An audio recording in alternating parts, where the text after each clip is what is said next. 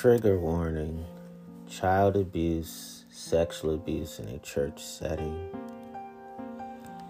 Rachel Held Evans.com. This is her blog. March 18, 2013. No More Silence. An interview with Boz Tchividjian of Grace, G R A C. GRACE stands for Godly Response to Abuse in the Christian Environment. This is the second post of our week long series, Into the Light, a series on abuse in the church, which features the stories of abuse survivors along with insights from professional counselors, legal experts, and church leaders about how to better prepare Christians to prevent and respond to abuse. Check out this morning's post from Mary DeMuth. Through the course of this series, we'll be discussing child abuse, spiritual abuse, sexual violence and abuse, and domestic violence.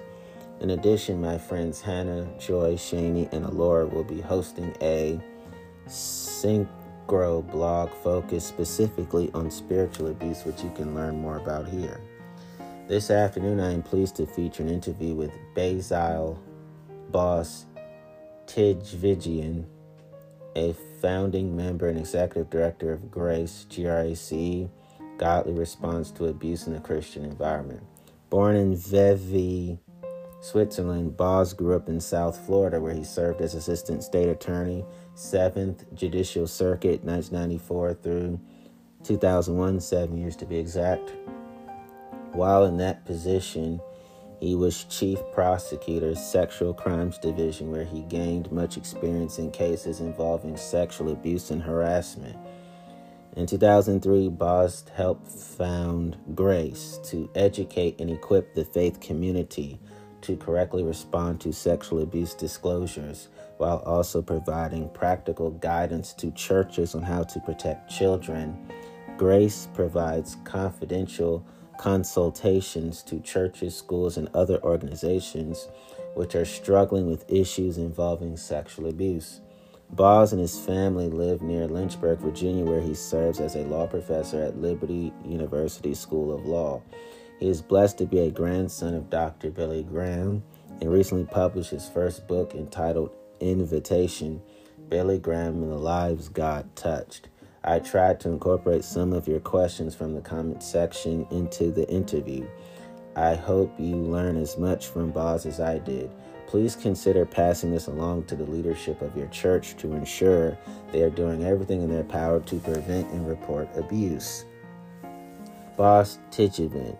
Rachel, I want to thank you for the opportunity to be interviewed and to hopefully highlight some fundamental issues confronting today's church. I want to thank and acknowledge the following dear friends for giving me invaluable guidance in the preparation of these answers Diane Langberg, Phil Monroe, Duncan Rankin, Tamara Rice, Andrew Schmutzer, and Victor Vieth. I don't have the time or space to thank the untold number of saints who God uses to encourage and inspire me each day along this difficult but beautiful path. Rachel Held Evans. Well, thank you for taking the time to discuss this important issue. To start, tell us a little about what grace, G R A C. So if I say BT, that's Boz talking. If I say R H E, that's Rachel talking. Okay. BT. In 1994, I became a prosecutor in Central Florida and eventually became the chief of the Sexual Crimes Division. During that time, God opened my eyes to the physical, emotional, and spiritual harm resulting from child sexual abuse. After leaving the prosecutor's office in 2001, I was burdened to apply what I had learned on the front lines as a child sexual abuse prosecutor in helping to train and equip the faith community to address the many issues associated with abuse. In response to this burden, I formed Grace in 2004. Within just a few short years, God brought together a group of internationally respected experts from various disciplines. Our board of directors consists of current and former child abuse prosecutors, investigators, mental health professionals, and theologians. Taken together, our board has well over 100 years of experience working with abused and neglected children. Our board members have authored numerous scholarly works on child mal- maltreatment. That's the same thing as mistreatment have served as expert witnesses in courts of law, have testified before Congress, and have taught thousands of professionals throughout the United States and many parts of the world. During the past eight years, Grace has primarily focused on two issues prevention and response. We spend much of our time working with churches and other faith organizations on how to minimize opportunities for abuse to occur within their environments. We also provide assistance to the Christian community in understanding the vital importance of responding to abuse disclosures in a manner that demonstrates both knowledge of the issues and compassion to those involved. In recent years, Grace has had the opportunity to assist major faith based institutions in addressing allegations regarding their alleged mishandling of past abuse disclosures. Oftentimes, the survivors of such abuse do not trust the institution to internally investigate and evaluate such claims. As a result, these institutions have requested Grace to act as a third party investigator and provide an open and objective analysis of the facts along with recommendations. Our current independent investigation involves Bob Jones University. This work has also been instrumental in facilitating substantive charges in how some of these institutions understand and respond to issues related to related to child abuse. Most recently, Grace is in the process of a breakthrough project that will fundamentally change the way the faith community addresses and responds to the many issues associated with child abuse. I will discuss this in greater detail below. Rachel, during your time during your tenure as a prosecutor, you prosecuted hundreds of child abuse cases and then went on to be a founding member of Grace. What motivates you to do this kind of work? It must be heartbreaking at times. Why is it so important? How does your faith inform your work? Boss. Uh. Um, I'm gonna have all the compassion when I am about to share with you. Usually, that's what I do.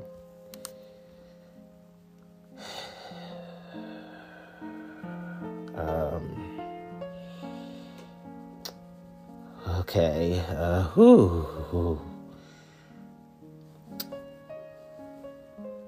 Because of what happened to me at five, being right myself. Ooh.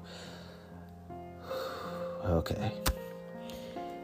It was not until I became a prosecutor that I saw for the very first time the utter devastation that is caused by the horrors of sexual abuse.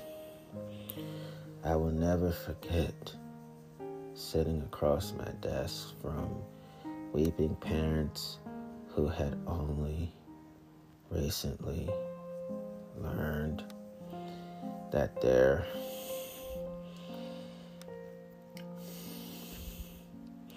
nine year old daughter had been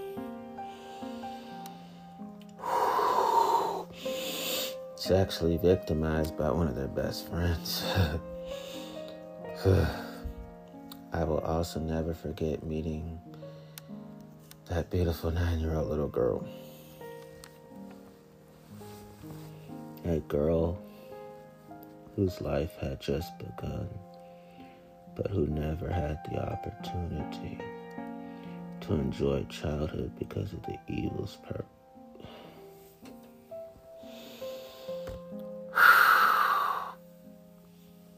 because of the evils perpetrated upon her.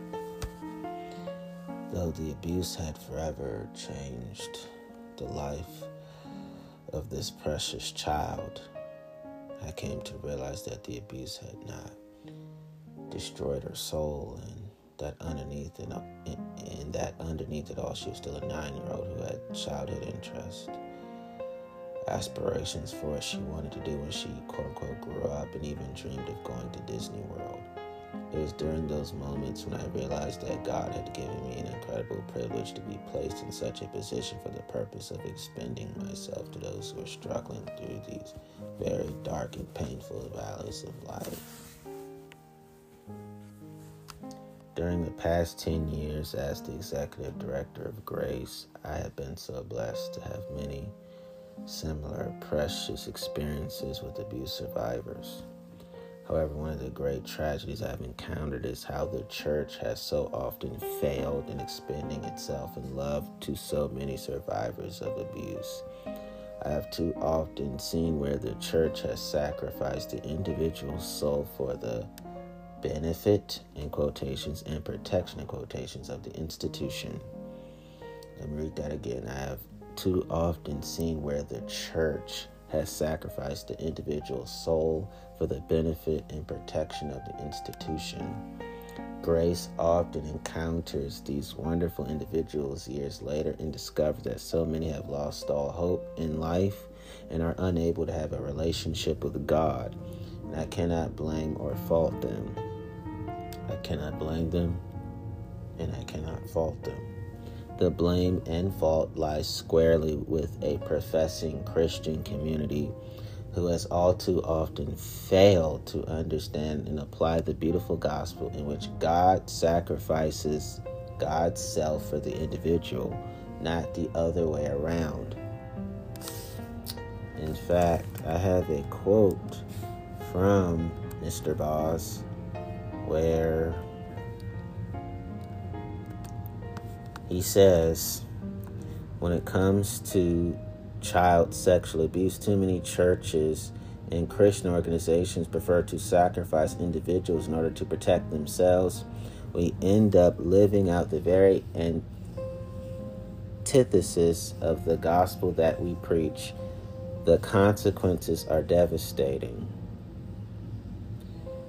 In Boz's view, the legalistic authoritarian culture of some Protestant organizations was particularly susceptible to what he called spiritual abuse, the attempt of religious leaders to silence victims or convince them that they deserve their abuse.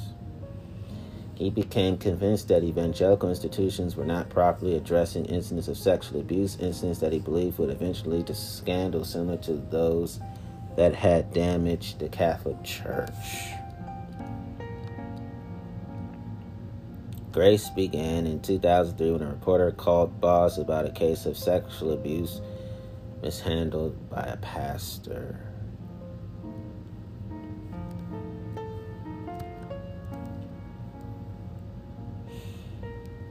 Let me read that again.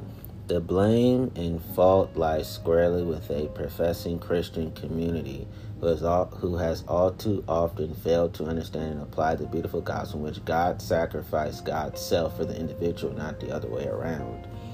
Abuse survivors often struggle to believe that those of us from grace are Christians simply because we listen to them and value them as human beings. One recent survivor expressed, "I have never been treated with so, I have never been treated with so much love and compassion. There was no judgment. There was no shame. I was accepted for who I was. They valued me as a person. Let me quote that survivor again. One recent survivor expressed, I have never been treated with so much love and compassion. There was no judgment. There was no shame. I was accepted for who I was. They valued me as a person. Another survivor wrote, I am realizing more and more that pretty much no one in the Christian community seems to care about any of these things at least not in the sense of doing anything about it or speaking out against it. I'm thankful that Grace does one more time for that survivor.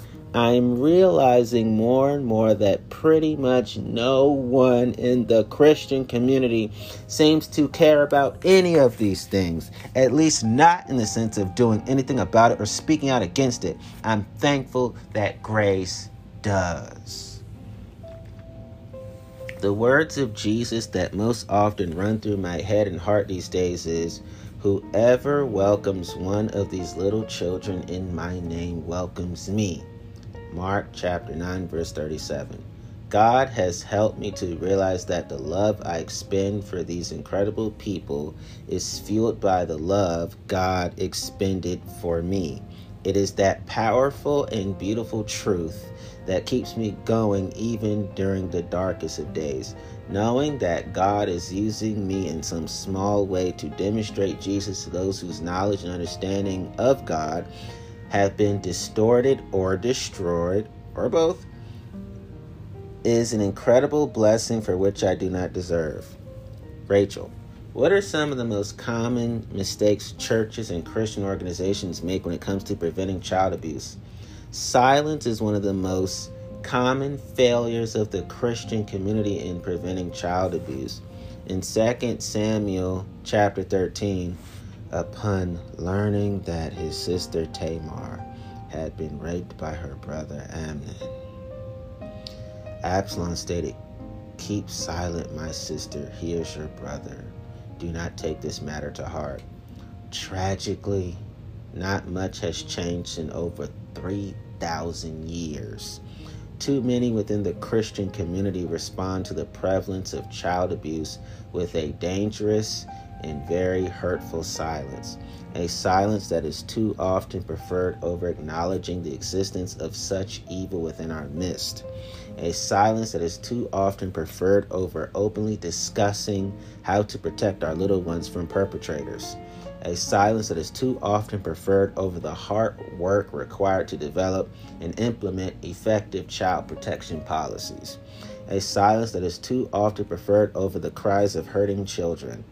Though we are greatly encouraged by the fact that more and more churches are adopting child protection policies, one common mistake is that that many of these policies are being developed by those who have very little knowledge and experience with addressing child abuse.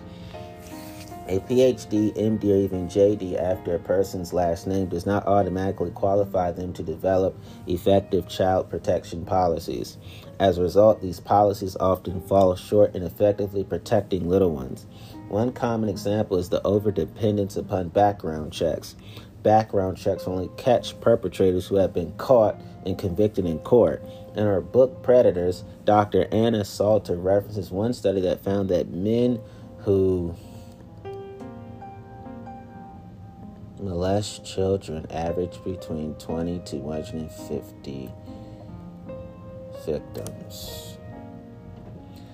What this clearly tells us is that by the time an offender gets caught, they have very likely already victimized dozens of other children. Thus, background checks provide no protection against perpetrators who have never been caught or simply never will.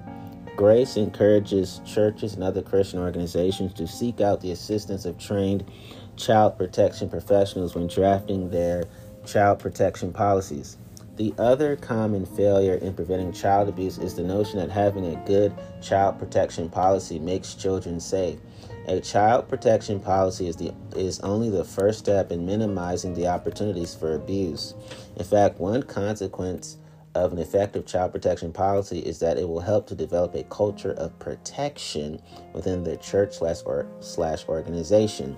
This simply means that protecting children becomes a way of life for the Christian community not something to not something to be put back on the shelf once a policy has been adopted.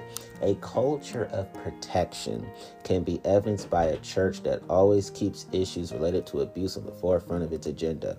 For example, such a culture may include some or all of the following: ongoing safety classes for parents, children and youth, sermons that teach about the value of children that openly address issues related to abuse ongoing child protection training for staff and volunteers, and the hosting of community wide events that address issues related to abuse.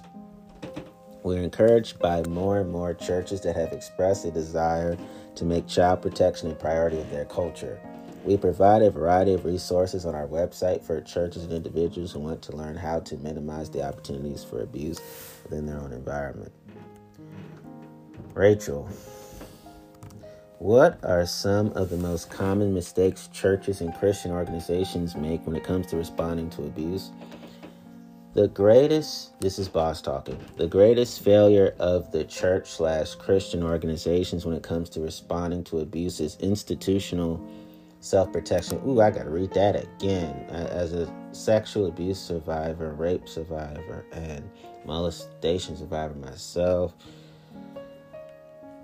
you understand the breath taking pauses I make. This is Boss talking. The greatest failure of the church slash Christian organizations when it comes to responding to abuse is institutional self protection. Too often, Christian or institutions have been willing to sacrifice the individual human soul in exchange for the protection of their own reputation. One more time. Too often, Christian institutions have been willing to sacrifice the individual human soul in exchange for the protection of their own reputation. That's what he means when he says institutional self protection. What makes such responses even more heinous is that they are often justified in the name of protecting the name of Christ. Such a justification is nothing but a pious attempt at self protection. It may come as a surprise to some, but Jesus does not need us to protect his name. In fact, it was Jesus who sacrificed himself for the soul of the individual. Tragically, in all of its attempts at self protection, the church too often completely misses this beautiful truth. As a result, many abuse survivors in the church are pushed away from the arms of Jesus and prevented from experiencing glorious gospel love. This reminds me of the passage in Mark chapter 10 when the disciples rebuked the parents for bringing their children into the arms of Jesus. This passage is perhaps one of the most powerful biblical illustrations of how often it is those who walk closest to Jesus prevent children from approaching him. One more time. This passage is perhaps one of the most powerful biblical illustrations of how often it is those who walk closest to Jesus prevent, prevent, prevent children from approaching him. As a result, many abuse survivors in the church are pushed away from the arms of Jesus and prevented from experiencing glorious gospel love. Tragically, in all of its attempts at self protection, the church too often completely misses this beautiful truth. In fact, it was Jesus who sacrificed himself for the soul of the individual. Now you understand why I repeat. It is not that the disciples didn't care about these children, but they just cared more about what they believed was important to Jesus. In fact, I will step further than Boss, not to compete with him. Lots of people in church don't care about children at all. Lots of people in church don't care about abuse survivors at all. It unfortunately this is still the response of many church leaders when confronted by abuse. Our Lord could not have been clearer to his disciples that children are his pressing priority and that he takes great joy in their presence. This beautiful and powerful truth has not changed. Now, before I read any further, I'm not assigning gender to God. In fact, you can say any deity, any Christ figure, any Messiah, any supreme being. You can see them as man, woman, the entire gender and sexual diversity because I'm avoiding patriarchy because patriarchy is traumatic. I often share with church leaders that the gospel centered response to abuse by the institution is one that demonstrates transparency, vulnerability, and sacrifice. This is so powerfully demonstrated by the fact that God did God's most powerful work when God's child was naked, transparent, and weak, vulnerable, nailed to a cross sacrifice. We're talking about Jesus here. If such was the res- let me repeat that again. This is so powerfully demonstrated by the fact that God did God's most powerful work when God's child Jesus was naked, transparent, and weak, vulnerable, nailed to a cross sacrifice. If such was the response of the church to those who have suffered abuse, many would be discovering authentic love and hope for the very first time. I recently asked a group of abuse survivors what they considered to be a godly response to abuse. Some of their responses were as follows And these should all be Christian traits, by the way. And all these traits I'm about to read to you, lots of people in church lack these traits 100%. Humility, listen without criticism, being honest that we don't have all the answers, love the victim. Don't try to explain what happened or give platt answers or pat quotations. No. Love the victim. Read over his interactions with people throughout the throughout the Gospels. Read over his interactions with people throughout the Bible, and let the Lord speak through you. I find their responses to be an incredibly beautiful picture of what an authentic Jesus-centered church should be to precious souls who have experienced abuse of any kind. Perhaps Saint Teresa put it best when she wrote, and I'm going to be gender and sexually inclusive when I read this. Christ has no body now on earth but yours, no hands or feet but yours. Yours are the eyes in, in which Jesus sees. Yours are the feet in which Jesus walks. Yours are the hands in which Jesus blesses all the world. May God and God's mercy continue to transform the heart and soul of God's church. And I'm going to show you in a little while how to comfort abuse victims. I'm going to let the book of Job show you how to do it. So you can learn how to suffer with people. Because there's not enough of that in church, and there's not enough of that in the world. We need to do that more. Rachel, how do children typically disclose abuse? Boss, generally speaking, children don't intentionally disclose their victimization. There are many reasons for this. As adults, we would feel uncomfortable publicly disclosing even positive sexual experiences. Okay, I'm sorry. Calm down. I'm telling myself that because that's why I read too fast sometimes because I'm so focused on I got to get all this done in time. No, just, Antonio, just relax. Okay. How do children typically disclose abuse? Boss. Generally speaking, children don't intentionally disclose their victimization. There are many reasons for this. As adults, we would feel uncomfortable publicly disclosing even positive sexual experiences with our marriage partners and non marriage partners. In the same way, children are understandably reluctant to disclose their sexual experiences, particularly when the experiences are negative. Since most abuse is at the hands of a loved one, the child may be worried what will happen to their parent and to them if the parent is removed from the home. A boy may be worried that disclosure will cause him to be labeled as weak or as a homosexual. By the way, there's nothing wrong with being LGBTQIA+. Had to say it had to do that as a human rights person. Children who have a biological reaction to sexual abuse may blame themselves for the abuse. Some children have been threatened or had their pets threatened as a means of coercing them to maintain the secret. One Christian survivor of abuse told me how her father tortured her cat as a means of keeping her quiet. Children who have been photographed may be scared that the images of them having sex with a loved one will be shown on television. As a result of these and other dynamics, many victims carry their secrets into adulthood, even to the grave. In many cases, the child makes an accidental disclosure.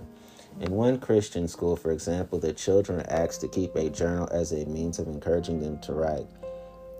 One of the children wrote in her journal about her father sexually abusing her unaware that the teacher would be collecting the journals. In another case, a Christian girl was staying over at a friend's house, and the mother of her friend overheard her bedtime prayer Dear Jesus, please don't let dad have sex with me on my birthday. Sometimes older children disclose abuse as part of an angry outburst. In one case, a father denied his teenage daughter the keys to the car, and at a family reunion, the daughter angrily denounced her dad and called him a child molester. Sometimes a child will tell a best friend who discloses the abuse to an authority figure. In one case, a 14 year old rape victim detailed the abuse in a letter to her best friend in northern Minnesota. The letter was discovered by the mother of the victim's friend. There are times when children will share their abuse with a close friend who promises not to tell anyone else. Unfortunately, the, these friend disclosures are often accompanied by a promise not to tell anyone else. All too often, these disclosures are never reported. Environments where abuse issues are openly addressed and discussed are the environments that children will be most empowered to come forward and disclose.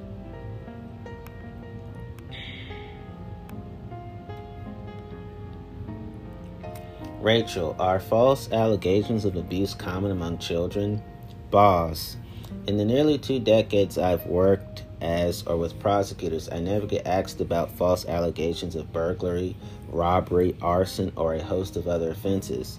However, nearly every time I speak to lay persons about child abuse, the question of false allegations is among the first things lay persons ask. In the wake of some high profile daycare abuse cases in the mid 1980s, there was a rash of studies which found that with enough with enough effort, it might be possible to convince a small percentage of typically very young children that something happened to them which in fact did not happen. In one study, for example, researchers got some very young children to believe they got their finger caught in a mousetrap when in fact they had never had this experience. Of course, there is no study in which researchers try to convince young children that they had been sexually abused by someone, but existing research does make clear that children should be interviewed by well trained professionals skilled in child development cognitive development, and a whole host of factors that may contribute to a child's suggestiveness. Since the 1980s, federal and state governments have poured significant resources into improving the quality of interviews with children suspected of being abused. Many states have developed intensive five-day interviews course interviewing courses for frontline investigators. Although these reforms do not eliminate the possibility of a false allegation, they greatly reduce the possibility. It is also helpful. It is also helpful to remember that even before the investigative re- reforms, several studies confirm what common sense teaches: that it is extremely unusual for a child, particularly a young child, to make a false allegation of abuse. For example, a study conducted in 2000 found that only 1.5% of sexual abuse disclosures by children were false. There are at least three reasons for this. First, young children have limited knowledge of sexual activity. A four year old child who describes performing an act of fellatio uh, performing an act of fellatio on her father did not acquire that knowledge from watching Sesame Street. Even if the child was exposed to explicit pornography, it is unlikely that she could describe the sights, smells, or sounds of sexual abuse unless she actually experienced the event. Second, in most cases, tremendous familial and societal pressure is placed on a child not to make an allegation of abuse. A child disclosing abuse may be removed from the home, forced to live with strangers, may have to endure an uncomfortable medical examination, may have to speak with adults about uncomfortable sexual matters, and will often be ostracized by their families and in their homes, schools, and churches.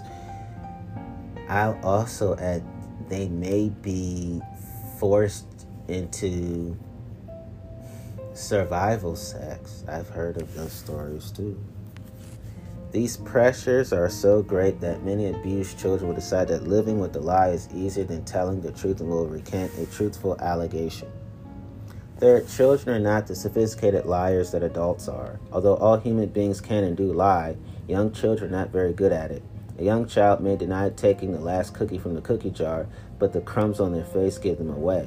When a friend of mine was a little boy, he was eating a pork chop dinner with his mother. When his mother, when his mom left the dining room table for a moment, my friend seized the pork chop, ran into the living room, and stuffed it down a couch. When his mother returned to ask him where the pork chop was, he lied and told her that he ate it. When my friend's mother asked what happened to the bone, he told her that he had thrown it outside.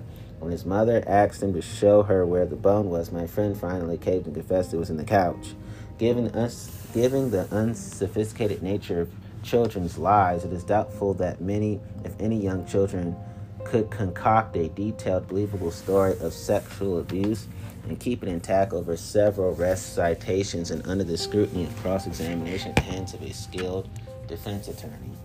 Thus, both empirical research and experience clearly conclude that false allegations of child sexual abuse highly uncommon amongst children. Some churches seem to think that reports of abuse are best handled in house without contacting authorities. Why is this a mistake? As grace works with churches and other Christian institutions, we often encounter professing Christians who struggle with whether suspected abuse within the Christian community should be reported to the civil authorities. This struggle extends beyond the borders of the United States and is unfortunately sometimes the mindset of missionary organizations. The issue often presented to be at the heart of this critical struggle is whether the church is obligated to subject itself to the laws of people when it believes that it is capable to address the sin in house. A fundamental question that Christians must confront when processing this issue is whether the church is subject to the laws of civil government. This is an issue that has generated years and volumes of debate within the Christian community ever since Christ was confronted by the Pharisees concerning what belonged to Caesar. Regardless of how one sides on this issue, a plain reading of Romans chapter 13 clearly indicates that the civil government plays a role in God's design for society and God's people. Many Christians seem to differ on the extent to which Christians are morally obligated to obey civil laws that do not require disobedience to God's law, in which cases um, they must not obey. There is nothing more that I can contribute to that debate, which has not already been argued and re argued for centuries. However, there seems to be a general consensus among Christians that the civil government has a general duty and obligation to establish order within society for the purpose of protecting its citizenry from physical harm intentionally inflicted by others. A central purpose of criminal laws is to punish those in society who intentionally commit inherently wrong actions that result in some form of harm to another. Such punishments are a necessary and central, central ingredient to an orderly and safe society. If that is the case, can, can, there be any greater responsibility of the civil government than to punish citizens who violate laws designed to protect society's most vulnerable members, children? In order to determine whether such a law had has been violated, the civil government must be notified of the alleged offense. Governments are incapable of carrying out this biblical mandate if the citizens fail to report the alleged criminal actions. Therefore, Christians impede this biblical mandate when we fail to report suspected crimes against children to the civil government for investigation and possible prosecution of the offenders. Hindering another from carrying out a biblical mandate is disobedience to God, otherwise known as sin. In order to effectively carry out its responsibility protecting children, most states have laws that mandate certain citizens to report suspected neglect or abuse of children. Violation of these mandated reporting laws subjects the violator to criminal penalties, including but not limited to jail. Thus, Christians in the United States have both a biblical and legal mandate to report suspected abuse of children. When they fail to fulfill this mandate, Christians can and should be prosecuted. For example, in recent months, two pastors at Victory Christian Center, a church in Tulsa, Oklahoma, were criminally charged for failing to report child sexual abuse disclosures. Besides the biblical and legal grounds for reporting suspected abuse to the civil authorities, there are also practical reasons to do so. The church lacks the understanding, experience, and abilities to address abuse issues in house. The civil government has the exclusive authority to unilaterally remove children from guardians who are inflicting physical and slash or, or emotionally emotional harm. Therefore, if a child is suspected of being maltreated, mistreated by their guardian, the child will generally not be removed from such an environment unless such has been brought to the attention of the proper authorities. Oftentimes, the child's very survival is based upon whether we take the initiative and report suspected abuse. There can be little debate within the Christian community that the protection and survival of children is a God ordained responsibility that we cannot neglect or, uh, or excuse. I have yet to encounter an abuse situation that was handled in house where the consequences were not extremely harmful to the abuse survivor. All too often, these issues are handled in house in a church centered attempt to avoid public scrutiny and to bring the matter to a close as quickly as possible so that the church can return to more productive gospel work in quotations. The sooner a church can manipulate some form of quote unquote reconciliation between the victim and the perpetrator, the sooner it can forget about this messy situation. Tragically, this rush to reconciliation will often guilt the victim into thinking that the harmful effects of the abuse are a result of their own spiritual weaknesses or failures, and that a quote unquote godly response to abuse requires the embrace of the offender while minimizing the effects of the abuse. Not surprisingly, this church centered response leads to devastating consequences in the life of the abuse survivor. Such responses to abuse have nothing to do with the gospel and everything to do with placing the such response to abuse have nothing to do with the gospel and everything to do with placing the institution over the individual and everything to do with placing the institution over the individual.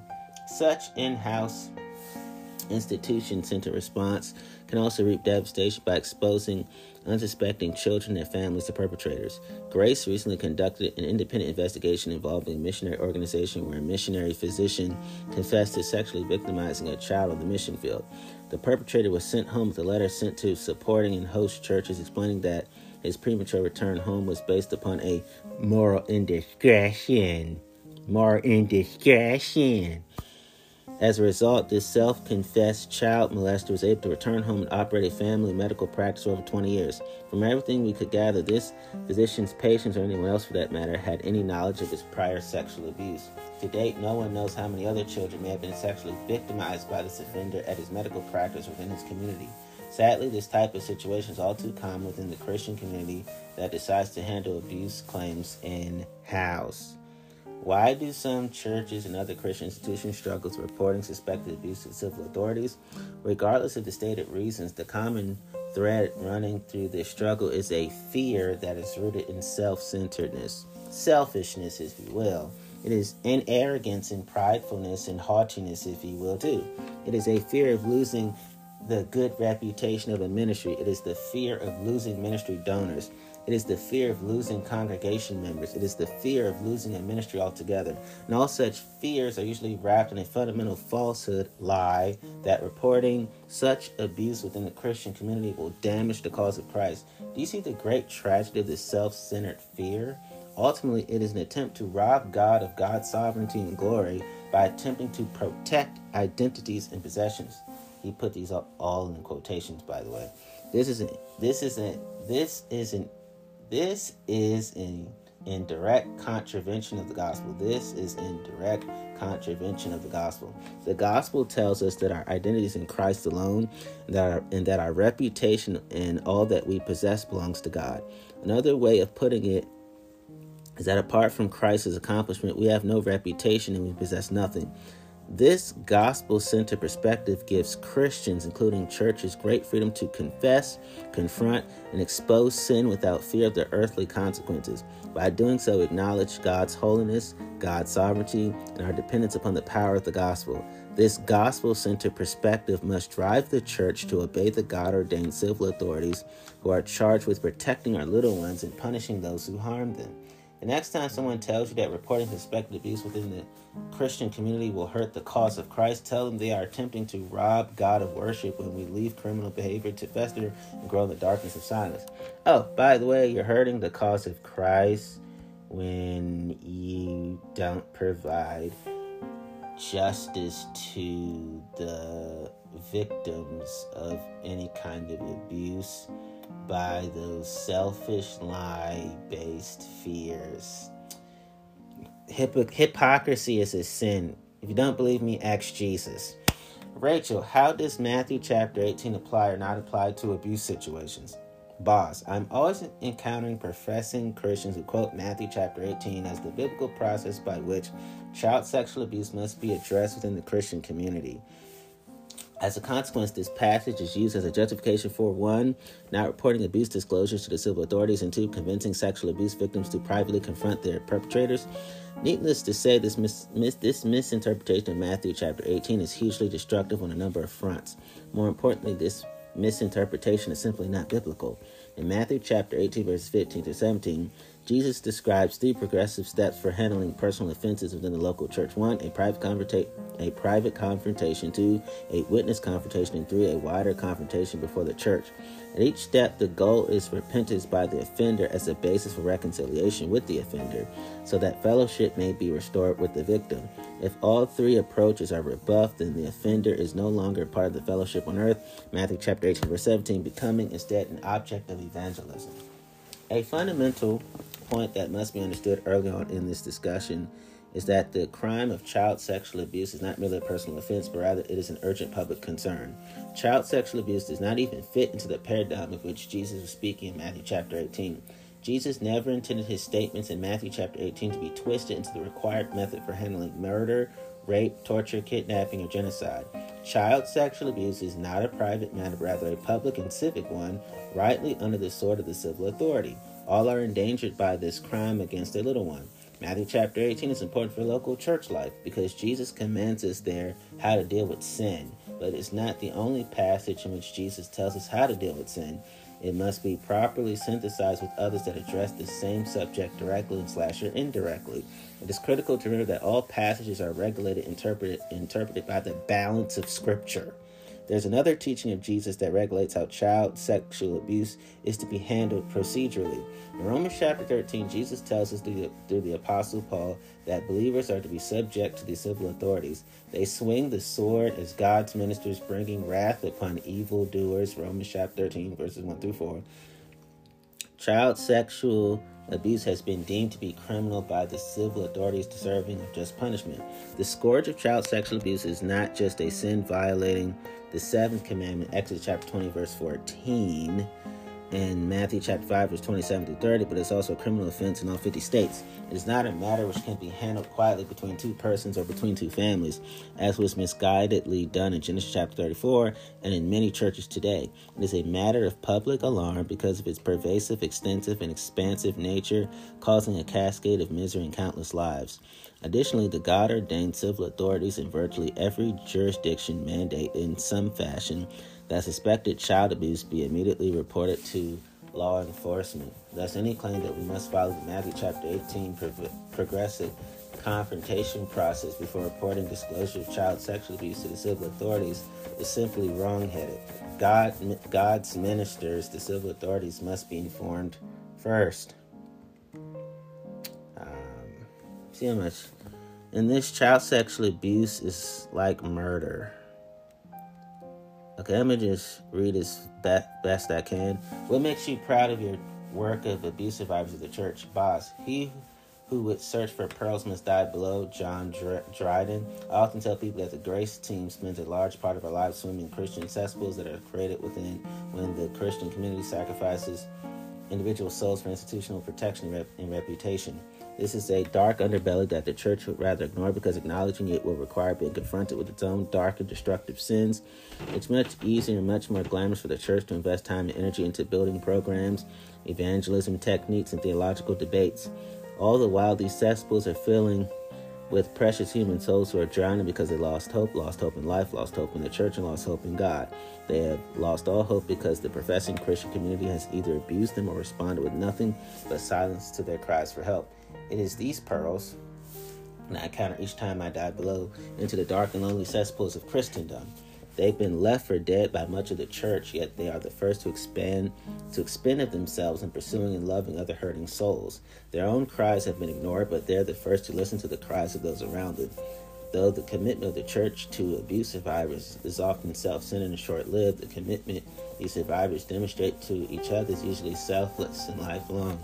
What strikes me is that the gospel is often demonstrated more clearly and more powerfully in those who believe they have lost all hope.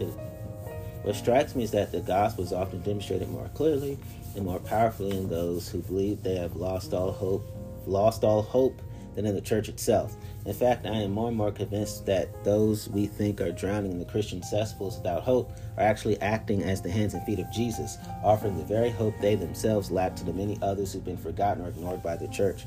In real life, the true heroes are the widows who drop two coins in the plate with nobody noticing except Jesus, the God of the universe. In almost 20 years of addressing this issue, I found that my heroes are the hundreds of abuse survivors God has privileged me to meet and serve in some small way on their journey. Nothing is small to people like me.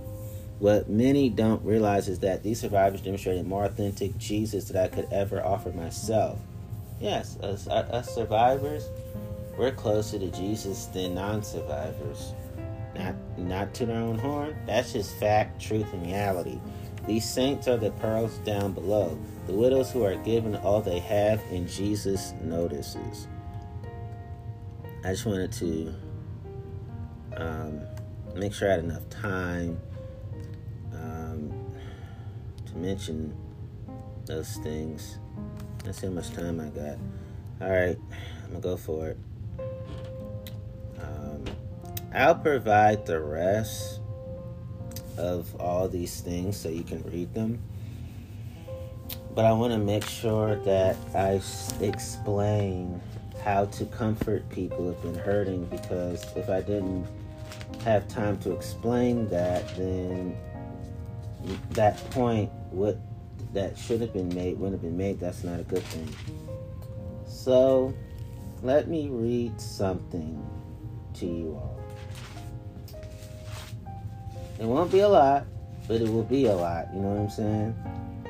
Those who wish to comfort people in sorrow should consider silence before speech, empathy before explanations, and patience with their pain. Even the hardest questions that come out of grief do not require instant answers. Genuine friendship includes attentive, compassionate presence in times of sorrow and loss. Friendship in grief requires patience. Friends in need don't have to have all their questions answered as much they need to have someone listen. Some questions are so deep that their best response is silence. Make it a point to be with those in pain, but let your physical presence be your strongest statement of support. Allow patience to be patient in your life. Be a being of patience. When in doubt about a question, wait. Sit quietly and be the best friend you can be during difficult times. One ancient Jewish tradition teaches that people who come to comfort someone in mourning should not speak until the mourner speaks. That is a wise tradition, for often the best response to another person's suffering is to say nothing.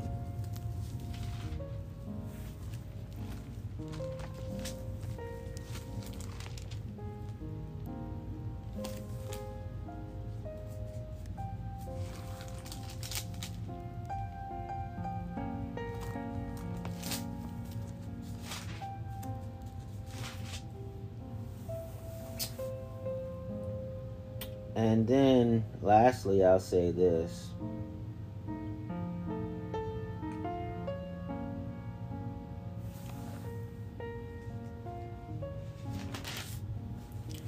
We have to understand that when we are comforting people,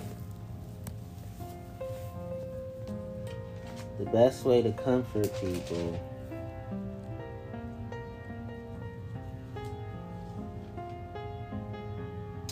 is to sense ourselves within them. What do I mean by that? When I can acknowledge the feeling of sec- second class citizenship that I've been made to feel countless times in my life, then I can truly help other people who've been made to feel like they're second class citizens countless times in their lives too. And so, the most important thing that we must understand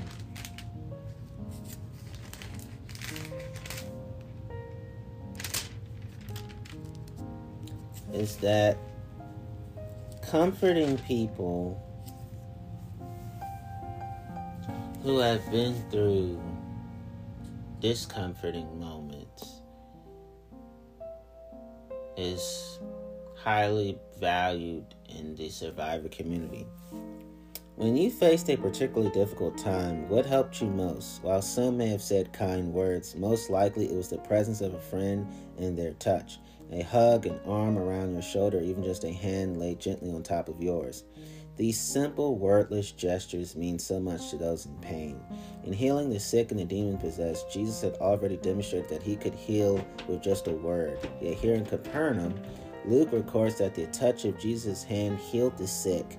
Why not just speak a word and heal the whole crowd at once? Why go to all the trouble of treating each person individually face to face? Because human touch is so very important. Does someone need a touch from you today? Now, I am not calling abuse victims demon possessed. No, I am not calling abuse victims sick. And some people, because of the abuse they went through, don't like to be touched. And some people just don't like to be touched, whether they experience abuse or not. So we have to find appropriate ways to seek boundary comprehension, uh, boundary understandings before we demonstrate the proper comfort that is needed in any given moment with any survivor. But I wanted to um, basically make it clear that that's how we love people. And so I'll be sending the rest of the interview to you so you can make sure you get everything you needed. Um, and I want to say this this is another reason why I'm experiencing religious disillusionment. Um, so many times in my Christian walk, when I was a Christian, and now I'm a completely secular person, is that I, I learned more about Christian issues from non Christians than Christians. The Christians would not talk about Christian issues for the most part, but the non Christians talked about Christian issues for the most part too. And I do I do feel a sense of pain about those things because I am a rape victim. I am a sexual abuse victim. I am a sexual harassment victim. I am a molestation victim. I was gang raped and I was solo raped. Um, I'm a victim of sexual violence. I'm a victim of sexual assault. I'm a victim of sexual bullying. Um, I, I'm a male member of the Me Too. I'm a male member of Time's Up, and um, I'm a male member of Church Too. This is Church Too movement, basically. This is the epitome of the Church Too movement when you really think about it. So I understand these pains. The Mute R. Kelly movement, the righteous indignation towards uh, Bill Cosby, I feel those feelings. Um,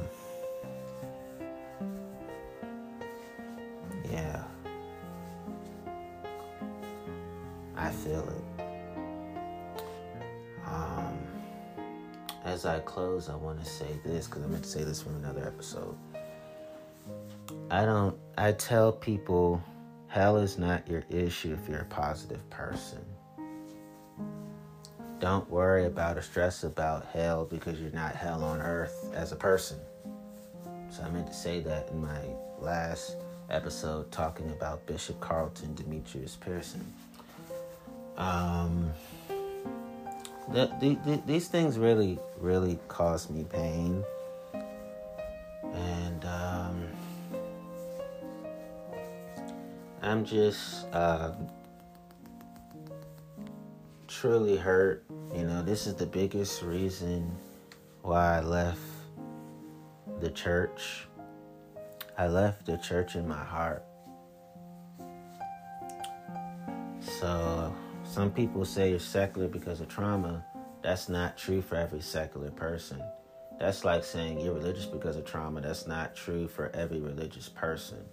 We all have our own journeys and valleys and hills and mountains that we all maneuver in our lives, whether they're forced there or we're put in there. In this case, abuse is it's forced upon us, not it's not placed on upon our, it's not placed of our own doing, it's placed on the doing of others. So thank you for understanding.